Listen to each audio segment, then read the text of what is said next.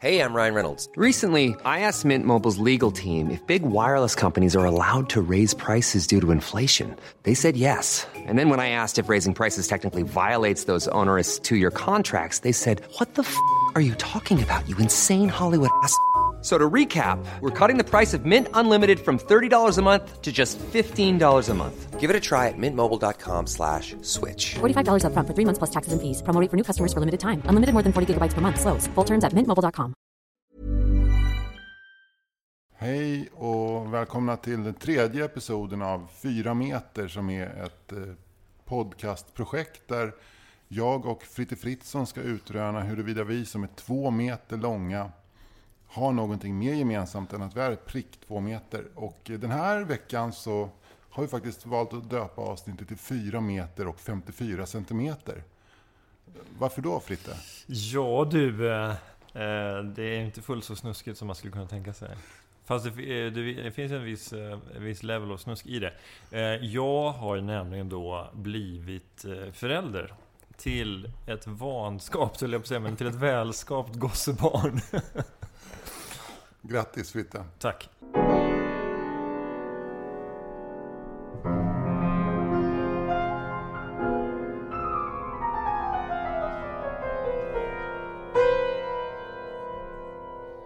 Fyra meter.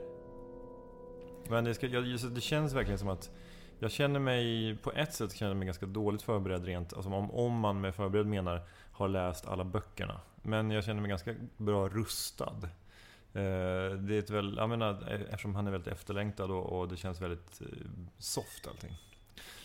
Men det, det, det, det mest dramatiska var ju nästan eh, första gången vi åkte in till BB. För att vattnet gick förra torsdagen. Och då ska man ju åka in till BB då. Det är ju någon slags default, eller någon slags... Det, så gör man helt enkelt.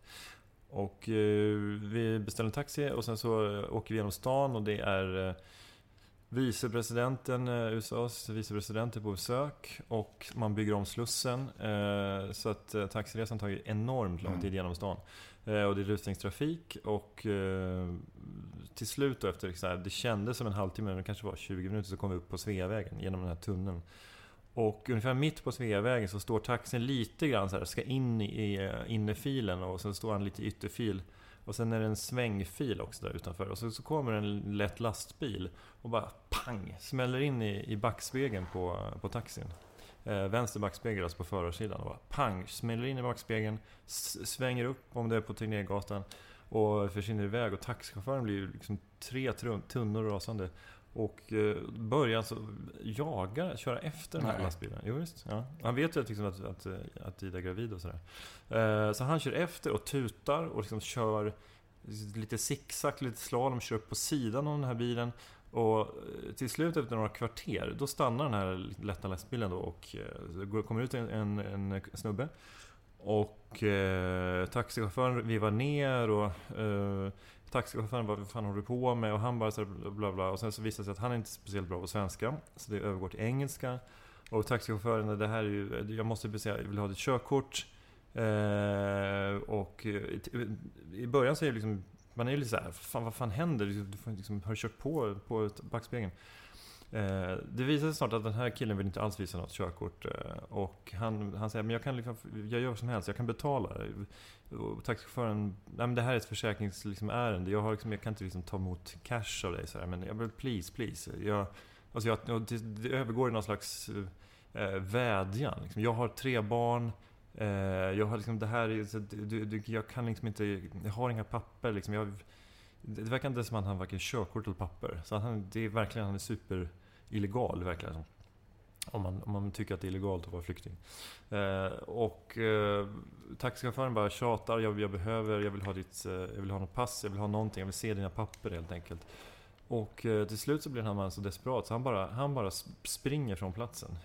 Eh, och lämnar, lämnar bilen och bara springer därifrån. Och taxichauffören har då ringt polisen, han pratar i polisen med telefon.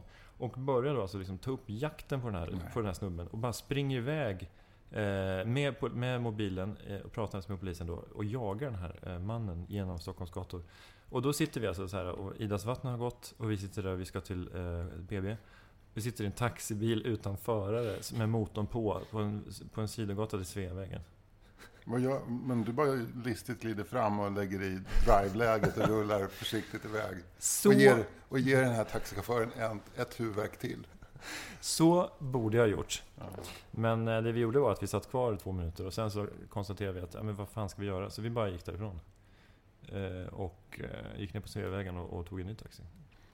Mamma och pappa, kan ni berätta igen om hur det var när jag föddes?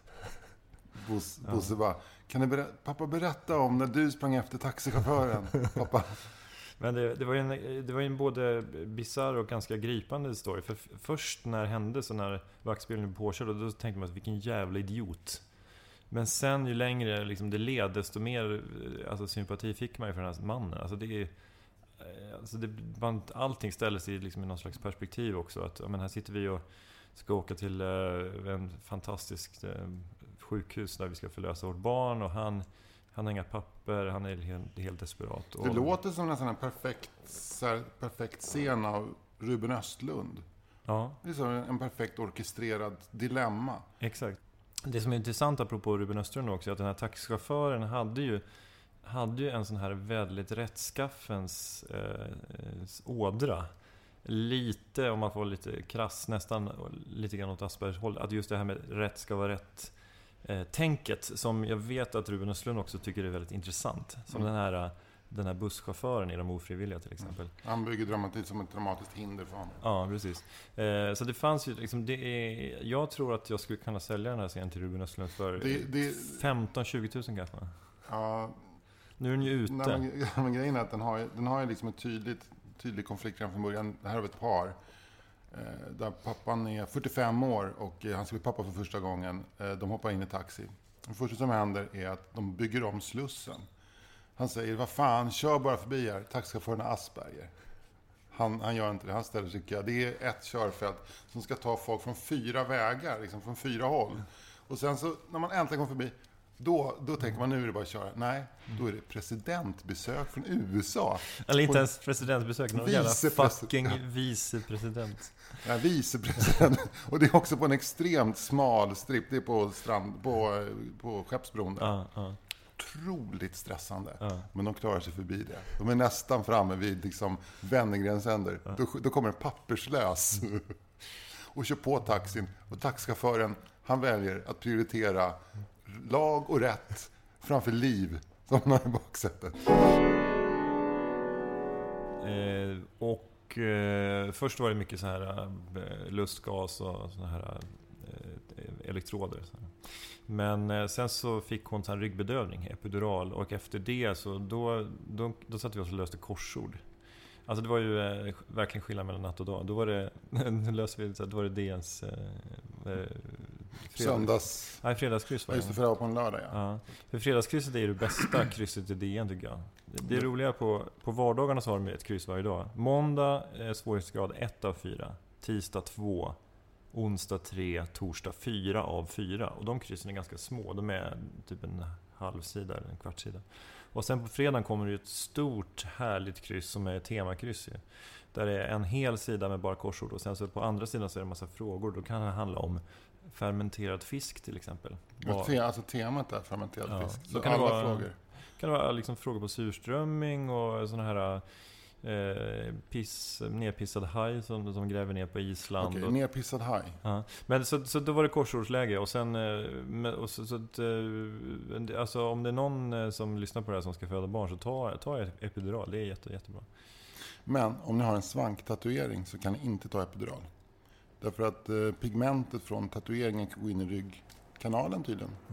Så att, eh, eh, vi pratade om det idag på jobbet, att svanktatuerade kvinnor kan inte ta epidural. Det är ju eh, glada nyheter för oss som tycker att svanktatueringar är töntigt. Men eh, är det så att det ingår i eh, varje tatuerares yrkeskodex på något sätt att, att upplysa kvinnor som vill svanktatuera sig om att den här risken föreligger? Det tror jag faktiskt. Ja. Och tror du att de gör det? Det tror jag inte. Eftersom de här, många av de här tatueringarna sker ju på någon bakgata i Kreuzberg eller Ja, i Thailand kanske. Ja. Det kan vara repoband, det kan vara Nyhavn. Jag såg i, eh, i en Facebook-uppdatering som du hade gjort. Så rapporterade du att allt var bra och att du till och med hade kunnat eh, avnjuta Malmö FF-matchen med den lille i famnen. Och på något sätt där så, så känner man hur du på något sätt projicerar dig själv på barnet. Hur du, hur, hur du liksom längtar efter hur du och han ska stå på, på Swedbanks arena tillsammans och han en liten blåvit eh, tröja på så du en stor blåvit tröja på dig. Att ni båda två är samma på något sätt. Eh, ja, men det, du har nog hittat eh, mig där. ja, men det är klart att, det är klart att eh, ja, men, eh, mitt fotbollsintresse det är stort, stort, men det är ditt också. Du är ju, eh, det kan vi säga att du är aik kan man säga. Precis, det kan Ja. man säga. Och, men dina söner, hur är de? Är de Nej, men det, jag ville komma till det, för det, så där, så, så där var, var jag också. Att jag tänkte att det här har jag en liten aik Mm. Första barnet, Stella, helt ointresserad. Andra barnet, Mårten, fullständigt ointresserad. Tredje barnet, sjukt intresserad av fotboll. Hejar på Hammarby. Och då har jag ändå försökt. Du vet, jag tar med honom på matcher. Eh, jag har lyft, jag har hyssat upp honom. När AIK gör mål då, så kastar jag upp honom i luften. Eh, Du vet, man bara skapar så positiv konnotation till det här laget. Nej, funkar inte. Nej. Men eh, hur, det, vore intressant att göra en undersökning på hur ofta föräldrarnas supporterskap eh, kan, överförs på, på barnen. För det är många också barn som vittnar om att jag far tog med mig på stadion första gången i 1976. och Såg Bosse och Christer, Staffan Tapper och Jan Möller stod mål. Och, ja, men då var, då var man ju himmelsblå från den stunden. Så att säga. Jag tror du måste dosera det rätt, för att jag tror att den här skåningen som blev Malmöit 76, det finns ju någon form av hot bakom det där. Alltså att pappan var med viss aggressivitet, med rätt doserad aggressivitet, talar om för honom i undertext att det finns inget alternativ Nej, till precis. detta. Utan det är det här laget som vi hejar på i vår familj och det är det som gör att du kommer in innanför dörren här och får mord av mamma. Innan pappa stänger dörren till sängkammaren och gör ett syskon så det låter över hela möllan. Tror jag. Eh, ja men så är det ju såklart. Och jag tänker på också, i Malmö så finns det ju inga, inga alternativ. Alltså i Stockholm, i Stockholm finns ju några alternativ. Och då tänker jag främst på Vasalund och BP såklart. Men eh, det är fint också det här med att du sitter med din son som är knappt två dygn gammal och fortfarande inte ens har en jag-uppfattning. Och ändå gör det till en gemensam upplevelse att ni tittar på någon Viaplay, Viasat-kanal. Men det är ju helt vanligt att nyblivna pappor projicerar. Alltså det är som en kompis till mig som, när han fick barn så ja, sa han så här, Fan Anders, vet du en sak? Nisse, han gillar Tindersticks. Tindersticks är en sån här eh, Något band. något band. Något eh, australiensiskt lo-fi band. Eh, ah, Nisse gillar Tindersticks. Han gillar Tindersticks. Han somnar i Tindersticks. Han gillar ju Måns Zelmerlöw visade det sig sen. När han kom ut. Okej, okay, men liksom pappa.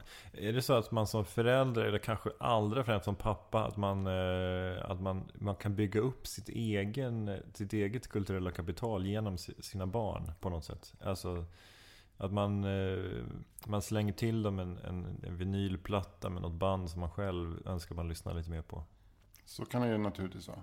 Men jag tror också att det är ett uttryck för att man, när man får barn så, så har man, man har ju, du har ju levt ett 45-årigt liv med bara, egentligen bara behövt tänka på dig själv. Och du konsumerar vad du vill och du gör vad du vill. Men nu, så, nu kommer ju du snart att vara tvungen att lämna dig själv och övergå det här barnet. Eh, så men, men än så länge så, så, så vill du inte förlora dig själv. Du vill inte tappa den här mysiga stunden på söndag med en folköl och Malmö FF. Därför så inkorporerar du barnet i den bilden också. Ja. Men jag menar, Bosse kanske hatar fotboll. Jo, jo, men Han kanske tycker att de som hejar på lag är fascister. Men antagligen kommer det bli så. Om man tittar på, om man extrapolerar den rådande verkligheten så kommer det antagligen bli så.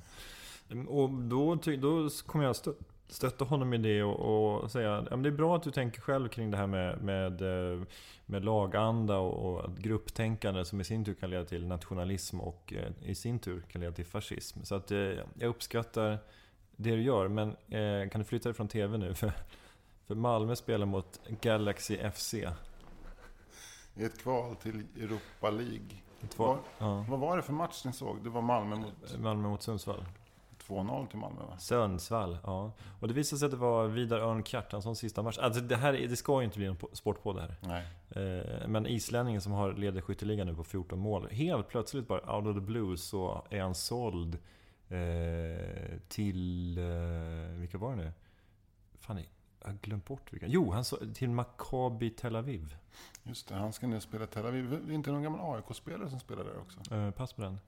Ja. Eh. Alltså, vi, vi, vi håller ju på och söker efter i den här podden det som, eh, det som är, som är så vad vi har gemensamt. Och det här har vi egentligen inte gemensamt. Det här extrema knappologiska kunskapen som du har.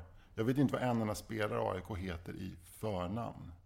Är det så? Jo, Alexander Mm. Isak. Mm. Stefan Ishizaki. Nils Eh, men du Nisse. Johansson. Men däremot är jag väldigt duktig på att umgås med folk som dig eller olika farsor i skolan så här, och, och liksom åka med och få dem att tro att jag är ungefär lika stor sportnörd som Erik Mm. Niva. Bara, bara genom att humma och nicka. Mm. Man kan ju alltid, alltså, jag tror att det kallas för lifemanship. Att man, man, man, man, eh, man försöker att spela sig genom livet. Att man, eh, har man inte kunskapen så låtsas man att man har den. Det handlar inte riktigt om sådana grejer som mansplaining och sånt, för det är en, det är en annan sak. Men, men lifemanship handlar mer om att man, att man ska försöka verka världsvan, man ska försöka verka påläst, man ska försöka verka vara med. Så att säga. Och det, det är kanske det du, du kan då helt enkelt. Jag är rädd för att, verka, att inte verka med tror jag. Ja, men det är ju också en typ av social kompetens tycker jag. Så det ska man inte skämmas för. Eh, sen kanske man blir lite, kanske man blir avslöjad i någon situation. Det kan man ju lätt säga Ja. att man blir. Jag var inne på en skivbutik på Rörstrandsgatan som heter Blue Tower Records. En skivbutik. Och ehm, jag stod där inne. Jag hade varit där i tio minuter kan jag säga. Och småsnackat lite med han som hade den här butiken om improvisationsjazz. Jag visste ingenting om vad improvisationsjazz var. Jag hade ingen aning om vad det är för något. Och improvisationsjazz är alltså att du typ hummar, skriker ner i gitarrens, eh, ner i gitarrlådan, drar med plektrumet, springer runt, eh, surplar lite te. Det är improvisationsjazz. Jag hade pratat med honom i tio minuter om improvisationsjazz. Och då så bjöd han in mig i, det, i, i liksom, du kan få komma hit när vi har improvisationsjazz eh, konsert i min skivbutik. Det är bara åtta personer som får plats. Jag har en ganska lång lista med folk med 400 namn. Men jag kan sätta dig överst på den listan. Vill du komma på måndag? Och då hade jag fortfarande inte hört vad det här var för något. Ja, jag kan få höra lite. Ja, Du kan få lyssna på senaste inspelningen. Och så här lät det.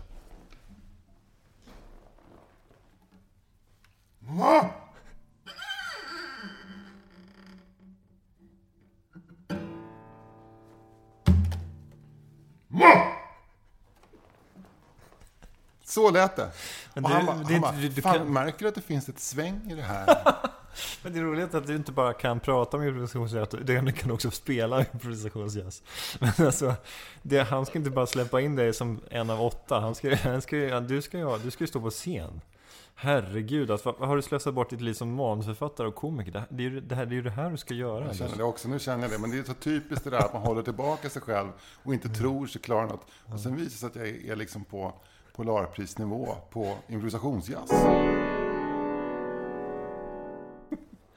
Apropå konst, Anders, så eh, läste jag nu att eh, den här romanen Egenmäktigt förfarande av Lena Andersson Mm. ska bli teaterpjäs. Det kan vara så att den har spelats en gång tidigare upp någonstans ute i landsorten. Uppsala stadsteater. Ja, eh, ute i landsorten. Jättelångt från Stockholm, i Uppsala. Det tar 30 minuter med tåg. Eh, så att, ja, och, men nu ska den sättas upp. Det är en ny, en ny, vad ska jag säga, en ny produktion. En ny textbearbetning som jag förstår det. Eh, och eh, har du läst boken? Ja. Ja. Skulle du våga på att göra en jättekort eh, alltså recap om vad den handlar om? Kulturjournalisten Ester Nilsson som har ett stort eh, känslomässigt hål i form av att hon saknar relation till en man blir ehm, först, eh, hon, hon blir först, tungt starstruck av konstnären Hugo Rask. Heter han Hugo Rask? Ja, det gör den eh, som hon intervjuar och känner att hon börjar, han börjar kasta tillbaka bollen också. Så att det uppstår en relation och eh, eh, en bit in i romanen så eh, sker ett kärleksmöte dem emellan och det brinner så hårt i henne efter det där så hon kan inte släppa honom. Och hon eh, eh, hoppas på att han ska öppna upp och komma tillbaka. Eh, men det gör han inte, han glider längre och längre bort. Och hennes ensamhet och vilja mot honom blir eh, starkare och starkare tills hon ger upp. Ja, fan vilken bra eh, recap. Det var ju en... Eh, det kanske var bättre än baksidestexten. Fast å andra sidan, en baksidestext ska ju inte innehålla spoilervarningar. Nej, precis. Hon får honom inte på slutet, kan jag säga. Men, eh, men det här ska bli teater. Eh, och jag satt och fantiserade, eller funderade lite grann på så här, För den ska spelas på Scalateatern eh, här i Stockholm. Jag känner ju de som har det lite grann för att jag har gjort lite produktioner där. Och de är ju superhärliga. Men det är deras egen produktion, vilket jag gillar. Att det är eh, Micke Lindgren och Dorsin och gänget som, som ska producera det här i, i Scalateaterns regi. Eh, och då tänkte jag så att det vore kul att fundera lite grann på vilka skådisar som ska spela eh, Ester och Hugo. Då och, tänker du, ska Henrik Dorsin spela Ester? Jag tror att han, har ju, han, har ju, han är ju väldigt bra på att driva vilja. Hon har ju stark vilja. Exakt, du tänker på så här eh, Ove Sundberg. Eh, Ja, Ja. precis. men, eh, men att göra någon typ av crossdress eh, Ester Nilsson. Det, det, det, skulle ju vara både intressant och eh, det skulle, jag tror det skulle reta folk lite grann faktiskt. I dessa tider av eh, vad ska man säga, kulturell appropriering och så vidare. Att, att, eh, att det är hela tiden kritik mot teatervärlden för att om, om det är någon som spelar någonting som de inte är, oavsett om det är kvinna, transperson eller någon viss etnicitet så blir det ju ofta väldigt mycket tjafs kring det. Men eh, just därför så kanske det vore kul att göra det. Men jag tror ju inte att det kommer att, bli så. Men, eh, men jag tänkte först, vilka roller är det då? Du har de här två huvudpersonerna. Ja, det är alltså Ester eh, och Nilsson, Hugo. 35. Kanske, ja någonstans där. 35 år. Ja. Eh, Hugo Rask, eh, 60 ja, plus. 40-talist. Ja, 40-talist. Men sen har ju då Hugo Rask en eh, medarbetare, en ung kvinna som det visar sig att han också har någon fling med. Efter ett tag kommer det fram ju. Eh, och hon kanske är i 27? Eller? Är hon yngre? Det minns inte jag. Nej, jag tror att men hon kanske är 30-årsåldern då. Vi säger det. Och se, som, är, som jobbar med, i hans ateljéer. Och sen, eh, vad finns det mer för roller? Ester Nilsson, i början av boken har hon en pojkvän va? Ja, just det, det har hon ja. Hon Mm. har en som också är något äldre tror jag. Också är kulturjournalist, författare. Men då tänker jag, alltså så här, försmådd pojkvän som ändå så här, jag förstår. Det, då, känner, då känner jag Gustav Hammarsten. Det var snuset. Ja, det, det, det tror jag också. Mm. Men jag kan tänka mig att eh, det är ett bra förslag. eh, Men. lite förväntat, Ja. skulle jag säga. Mm. Men, det- men det, vänt, det, alltså det, det oväntade är ju en person som vi inte vet vem det är å andra sidan. Som jag upplever, nu var det ett tag sedan jag läste boken, men jag upplever att den här pojkvännen inte bjuder så mycket motstånd. Att han på något sätt... Jag-svag. Ja, att han är jag-svag och viljelös. Att, att Ester är ju en, en karaktär som drivs framåt av sin vilja väldigt mycket. Medan den här första pojkvännen är en, en person som står kvar och bara hur liksom han sjunker genom marken på något sätt för att marken suger honom till sig. Henrik Dorsin, tycker du? Ja, jag, tror att, jag tror att Grotesco-gänget kommer inte att bli castade. Det är Eva Dahlman som regisserar. Eh, Dramaten-regissör. Want flexibility? Take yoga. Want flexibility with your health insurance? Check out United Healthcare Insurance Plans. Underwritten by Golden Rule Insurance Company, they offer flexible, budget friendly medical, dental, and vision coverage that may be right for you. More at uh1.com. Millions of people have lost weight with personalized plans from Noom, like Evan, who can't stand salads and still lost 50 pounds. Salads, generally, for most people, are the easy button, right? For me, that wasn't an option. I never really was a salad guy. That's just not who I am. But Noom worked for me. Get your personalized plan today at Noom.com. Real Noom user compensated to provide their story. In four weeks, the typical Noom user can expect to lose one to two pounds per week. Individual results may vary. Eh, Jag har en idé om vem, vem som kommer att spela Hugo. Eh, Och det är Peter Andersson. Som han som spelar, alltså han är rätt slemmig. Väldigt, väldigt bra skådis. Bra scenskådis. Bra, för han, han spelar den här elaka advokaten, eh, Lisbeth Salanders go, gode man i, i den här oförglömliga tatueringsscenen i Män som hatar kvinnor. Men jag tror att han skulle kunna vara en eh, Hugo Rask. Då, då tycker jag att du kan, du har en poäng där. Men, men det finns någonting Eh, nu, nu ska vi sticka emellan. För, för, för de som inte har läst den här boken, eh, Egenmäktigt förfarande, så kan vi ju säga att det finns ju en, en, eh, en story kring den här boken också. Att eh, folk påstår att det handlar om Lena Anderssons relation till eh, filmregissören Roy Andersson. Och det har ju inte någon av dem tillstått. Jo, Roy har väl gjort det lite grann. Roy har gått ut och hävdat att det är han. Ja, eh, och det är ju en intressant diskussion i sig. Om vi kan, kan vi göra ett litet, litet intermezzo här Mm. kring det? För jag tycker det är, hela den, den här eh, diskussionen kring eh, vad ska man säga, sanningslitteratur är ju ganska rolig och intressant och den har ju pågått i, i. Eh, Men det som jag tycker är intress- händer ofta det är att att folk hävdar, att jag menar Ebba Witt-Brattström hävdar att hennes roman, alltså det, nej, nej, det handlar inte om mig och Horace. Eller Lena Andersson säger, nej, det handlar inte om, om oss. Eh, eller också så är det någon som säger, om det här handlar bara om, det här är min, det här är en självbiografisk eh, roman. Men, men det är ju det är ju nästan aldrig någon som säger, ja men det handlar om mig och mitt liv, men det handlar också inte om det. Alltså, så här, Ebba Witt-Brattström som, som alltså, i alla fall hennes man är ju gammal postmodernist. Så tänker jag att, att det, kan, det borde finnas flera nivåer. Alltså, ja, det här handlar om mig, men det handlar också inte om mig. Eh, och det handlar om, om all, alltså på något sätt eh, att man inte kan eh, säga att det handlar om både och. Det tycker jag är konstigt. Kan det vara så att Lena Andersson har inspirerats av en grej hon var med om med Roy Andersson och sen skrivit en roman? Men så är det ju antagligen. Eh, nu låter jag självsäker, men jag tror verkligen att det är så. Alltså vissa delar är säkert jättemycket, handlar jättemycket om det. Och vissa delar handlar inte alls om det. För att eh, då har hon använt sin, eh, eh, vad ska man säga, ja, sin frihet som författare att, att, att hitta intressanta situationer som, som blir ännu bättre än det som händer i verkligheten. Men hon har ju själv hävdat att det inte handlar om Roy Andersson. Mm. Medan Ebba Witt-Brattström har, väl in, har väl inte dementerat det faktum att den manliga karaktären i hennes roman är Horace. Eh, ja, men hon Eller? var ju med i Babel och, och fick frågan om eh, har det här någonting med, med ditt liv att göra? Och då, då dumförklarade hon ju närmast journalisten som frågade om, jag- om det var eh, vad heter hon, Jessica Gedin? Eh, alltså hon dumförklarade Jessica Gedin eh, att hon överhuvudtaget föreslog att det skulle kunna ha någonting med hennes liv att göra. Ja. Vilket, ju tyck, vilket jag tycker är ganska arrogant. Jag förstår inte det. Nej. Alltså jag förstår inte det på samma sätt som att det är komplicerat att backa med släp. Jag fattar inte hur hon menar då. Nej. Hur kan det inte ha med henne och Horace Engdahl att göra? Nej. Är det en slump att hon har levt ihop med en man där hela kultureliten står och säger jo men han lappar till henne ibland. Eh, och eh, sen skriver en roman som handlar om en man som förtrycker henne och det inte handlar om den relationen som hon just, som hon just är med. Hur kan det vara så? Ja, ja, det, ja, det eh, hade jag kunnat backa med släp hade jag kunnat svara på den frågan. När, när eh, Deep Purple var i Montreux så började det brinna på en båt på sjön. Och rök kom ut. Och då skrev de Smoke on the water. Så, Fire in the sky. Fire in the sky. Smoke on the water. Det, finns, det, har, det där har ingenting med droger att göra. Utan det handlar bara om att det brann på en båt och det kom ut rök. Det kan också ha varit en dimma som rann ner. Men det, har inget, det, det finns ingen annan tolkning. Ibland, Ungefär lika korkat.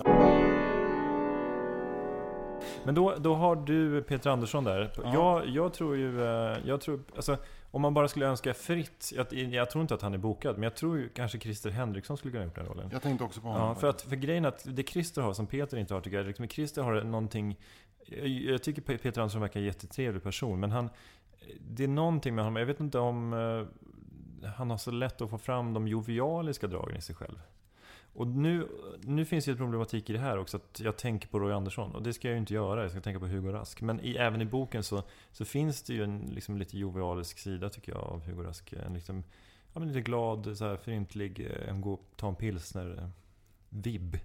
Och den tror jag att Christer skulle kunna göra bra. Det som är svårt med Christer, det är att han också som skådis, tror jag, jobbar väldigt mycket med karaktärens riktning och vilja, alltså karaktärens objectives. Vad är mina objektiv? vad ska jag göra? Och Hugo Rask är precis som Lena Anderssons, eller förlåt, Ester Nilssons första pojkvän, han saknar helt vilja. Han, han, hans, alla hans val är icke-val. Han väljer att inte dyka upp. Alltså så att han, han känns också som en person som sitter på något sätt fast och bara tycker att det är soft. Och så blåser, viftar det för, kommer det förbi någon liten kvinna som han ligger med och som ger honom bekräftelse och så försvinner det ut genom fönstret. Så kommer en assistent och säger att han vill ju ingenting. Så att, och det för Christer Henriksson är ju extremt angelägen. Men eh, jag håller med om att Mm. han också han är också sexigare än vad Peter Andersson är. Ja, det är han. Det, det, det kittlar inte underlivet eh, på samma sätt med Peter Andersson som Christer. Eh, Men vem, vem är du? Är du, är du personen som väntar på att eh, tillfället ska dyka upp eller tar du, tar du tag i ditt liv? Jag, jag eh, tror att jag är... Fan vilken bra fråga. Jag har ju tagit tag i mitt liv när jag... Eh, ja, men jag, jag tror faktiskt att jag... Jag väljer mina tillfällen som jag fångar, men mycket passerar bara liksom. Och kommer till mig så. Men ibland så vill jag någonting extra mycket och då driver jag det ända in i liksom, en bergvägg. Så var det när jag blev ihop med min fru. Alltså då drev jag ju det precis som en, en karaktär. Det här är karaktärens mål. Nu går jag åt det och det här är hindren. Jag tar mig över dem, jag tar mig förbi det. Så var det då. Tror du att det har gjort din relation till henne starkare? Ja, det tror jag. På något sätt tror jag det. Det är ändå på något sätt att man en gång, en gång gjort ett aktivt val. Eh, Man väljer varandra.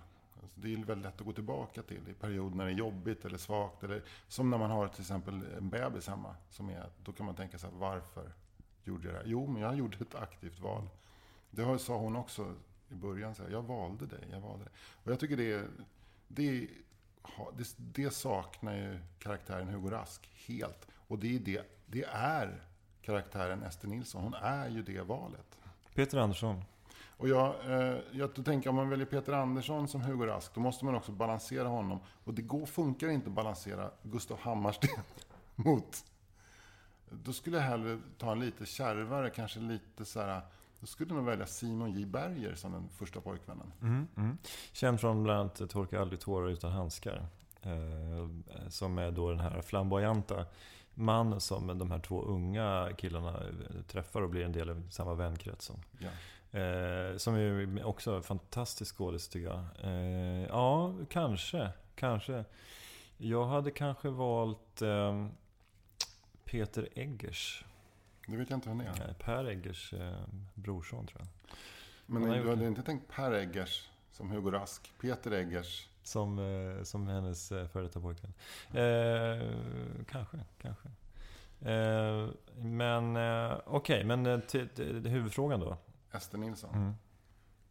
Och då, då, då är det ju så här. Då är det, det, det är ju svårt att, att, att gå förbi Lena Andersson tycker jag. Mm. Men det ska, alltså, det finns ju, finns, har, nu, nu har inte jag läst boken på ett tag, men finns det några beskrivningar av hur hon, hur hon ser ut, eller hur hon klär sig, eller hon, vad hon tänker? Ja, men jag tror att hon klär sig i kavaj och byxor istället för kjol till exempel. Mm. Hon är intresserad av skidlöpning. Det, det upptäcker man om man läser eh, bok nummer två som heter Utan personligt ansvar. Då är hon ju besatt av att köra, åka skidor. Vilket också Lena Andersson var. Hon var ju Sverige-elit på skidåkning. Eh, Men annars så tror jag att det inte finns någon... Stina Wirsén har gjort en bild av, eh, av eh, alltså Hugo Rask och Ester Nilsson när de har sex. Och då är hon ju ganska liksom, atletisk och rätt lång. Sådär. Men jag ser framför mig en kortare kvinna. Det är kanske för att Lena Andersson är rätt kort. Men det ska inte låta styra oss, eller? Nej. Ja, jag har en skådis Ja. som jag tänker. Men hon, som kanske är lite för gammal men som nog lätt kan spela 15 år yngre. Eh, Men vem, vem tänker nu? Eh, alltså jag, det, det var helt... Alltså, nu, nu har jag ju tänkt på det, jag, jag tänkte på vägen hit, men, men eftersom jag för, föreslog ämnet. Men eh, jag, har, jag, jag har inte kommit på någon. Det känns som att alla de skådisarna jag tänker på är, lite för så här eh, Dramaten, crispigt eh, fagra. Som så här, Julia Duvenius och det är den typen av skådisar som jag inte tycker riktigt funkar i den rollen. Som lite mera idrottande så att säga, kulturpersonlighet, så här, skarpt intellekt. Alltså på något sätt, jag tänker så här. Eh, eh, Ester Nilsson är ju, är ju en intelligent person.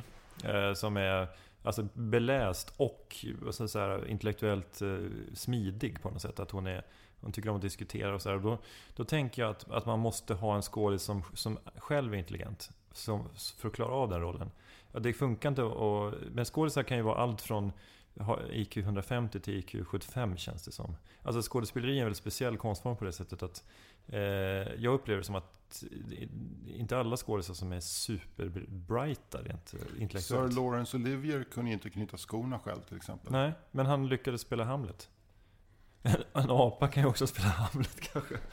Men eh, på sitt sätt. Men eh, skicka fram 150 apor och en, en, en kan låtsas vara Sir Lawrence Olivier. Men, men lång utläggning om att jag ty tycker det är svårt att hitta en Ester Nilsson eh, skådespelerska. Men du kanske har hittat henne? Ja, men jag tänker så här att också när man läser om Ester Nilsson, man läser texter runt omkring den här, så jämförs hon ju med någon form av kvinnlig stalker. Hon är ju som stalkern och, och en annan stalker var ju Valerie Solanas. Och eh, då tänker jag, då hamnar jag liksom i någon form av så här källarteater, förortsteater. Jag, men samtidigt är det också en Eva Dahlman-uppsättning. Hon är också en gammal Dramatenregissör. Jag tänker att det ska vara en person med ett jävla driv. Jag tror också intelligens. Jag tror att det är en person som kan driva egna projekt, som kanske har skrivit en bok, som kanske har erfarenheter som är inte Ester Nilssons erfarenheter, eller Lena Anderssons, men har erfarenheter av att ta sig upp ur skiten. Jag tänker på Lo Kauppi. Fan vad bra. Du, eh, mycket bra. Nej men du, eh, you had me at eh, Lo. ja men då har vi ju casten. Peter Andersson, Lo Kauppi, Simon J Berger kan, kan jag också köpa. Eh, är det några, just det, så skriver den här unga kvinnan då också. Eh, Just det. Det kan vara hon som spelar eh, karaktären eh, hubboten Mimmi i eh, Äkta människor. En koreansk skådis, tror jag Mm. är. Som var med i någon typ av eh, musikal eh, reality-program va? Ja. Eh, ja. ja, Lisette Pagler. Just det. Just det. Ja, mycket bra. Men då har vi hela casten. Ja. Eh, men jag har tänkt att det, det, i liksom en alternativ verklighet så skulle ju också, eh, om, man, om, om man tänker att Scalateatern vill, liksom, vill casha in lite så här, kulturbidrag, så skulle man kunna göra egenmäktigt förfarande till någonting som utspelar sig i Husby istället.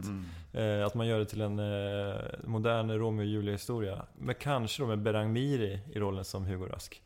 Eh, och eh, Berang Miri läser manus och, och känner så här, men fan det här, hur fan ska jag kunna spela Hugo Rask? Fan det, han är ju så jävla eh, tråkig, alltså, varför, varför, varför, varför, älskar han inte Ester för? Alltså, jag varför, vill bara... varför, varför, inte, varför, är hon, varför är han inte feminist för? Ja precis, jag, jag vill bara skri, skri, sprida glädje här. Alltså den här rollen kan jag inte spela. Men sen så blir han övertalad att spela Hugo Rask. Och gör det på sitt sätt. Eh, så att Hugo Rask inte alls är så undfallande Men då ska han också matcha eh, eh, Ester Nilsson, det vill säga Silvana Imam. Exakt, exakt. En annan alternativ, om det hade varit Kristina Lund som satte upp det här, då skulle ju de, man kasta Sveriges äldsta manliga skådespelare som Hugo Rask. Eh, Sven-Bertil Taube. Hugo Rask. Eh, vi slänger in Mona Malm som Ester Nilsson. Och den här snärtan med vinet, eh, det skulle kunna vara Men är det Marie Göransson eller? Marie Göransson. Så, Marie Göransson som är så här, Nej, unga... Marie Göransson, eh, Ester Nilsson. Ja. Eh, Sven-Bertil Hugo Rask. Eh, Mona Malm, hon tjejen med vinet. Det är lite yngre tjej. Eh, det, är, det, är, det är väldigt, väldigt bra faktiskt. Eh, och Sven-Bertil går omkring på scenen och säger var, är jag någonstans? Jag, ser, jag ser ju ingenting här. Och sen så blir det en metafor för att han är, att han är blind för livet. Eh, fast han är blind på riktigt. Ja. Men då har vi, då har vi löst gåtan. Och det, det intressanta är ju att jag tror att den här eh, casten på Scalateatern kommer släppas ungefär någon dag efter att, vår, att det här avsnittet släpps. Så att eh, facit kommer att komma. Döm oss inte. Eh, Anders, jag tror att vi har kommit till vägs ände på avsnitt tre av fyra meter. Får jag gratulera dig än en gång till eh, en lyckad nedkomst, en, en son. Eh, det går bra. Det går bra. Eh, jag tycker också att vi, vi kan ta, tillåta oss att plugga saker om vi vill. Mm. Hur är det med din klubb? Kommer den komma igång? I? Jag har en stå-upp-klubb, Anders och Nisse presenterar, som, kommer, som är en väldigt rolig klubb. Intim, trevlig. Det är jag, Nisse Hallberg och Henrik Nyblom eh, som driver den. Och eh, vi har en premiär den 12 september. Sen vill jag plugga en annan grej och det är att när det här avsnittet kommer ut på måndagen den 5 september. Så om inte vinden vänder och tuppen gal så ligger en pinfärsk bok i alla barnbokshandlares, välsorterade, alla välsorterade barnbokshandlare. Karla Brottare och Hamsterpappan. Köp den. Och det är den tredje boken om Karla Brottare. Men vi ska prata om ditt eh, författarskap i ett kommande avsnitt. Eh, dagen efter premiären av Anders och Nisse presenterar Skämten och Henrik. Så eh, den 13 september, så av en händelse, så gör jag en grej på Scalateatern. Eh, som jag har pratat om lite grann. No connection intended. Smartare än en komiker. Som är en, någon slags quiz humorpanelshow. Eh, där jag och Roland Ulfzelius eh, Vi har bjudit in eh, några komiker som kommer att svara på frågor och freestyla om sommaren som har gått. Magnus Bettner, Jesper Röndahl, Elinor Svensson, Johanna Wagrell, eh, Nissa Hallberg och Martin Soneby sitter i, eh, i panelen. Det är roligt med de här komikerna, som för alla de skulle kunna spela olika roller i egenmäktigt förfarande. Jag tänker Elinor Svensson som eh, Ester, Nissa Hallberg som Hugo Rask, Martin Sonneby som den förra pojkvännen Ja. och Johanna Wagrell som den här kvinnan med vinet. Intressant. Men eh, det kan vara så att vi kanske sätter upp en liten miniversion av egenmäktigt förfarande efter, efter eh, Smartare än en komiker. Sen så också om ni vill stötta eh, den här podcasten eh, ekonomiskt så kan ni gå in på patreon.com slash fyra meter. Och till det här avsnittet kommer vi faktiskt sätta upp ett riktigt Patreon-konto. Det finns inte. Nej, nej, nej. De, så de pengarna de bara svävar runt i cyberrymden. exakt, exakt. Tack för att ni lyssnar. Tack.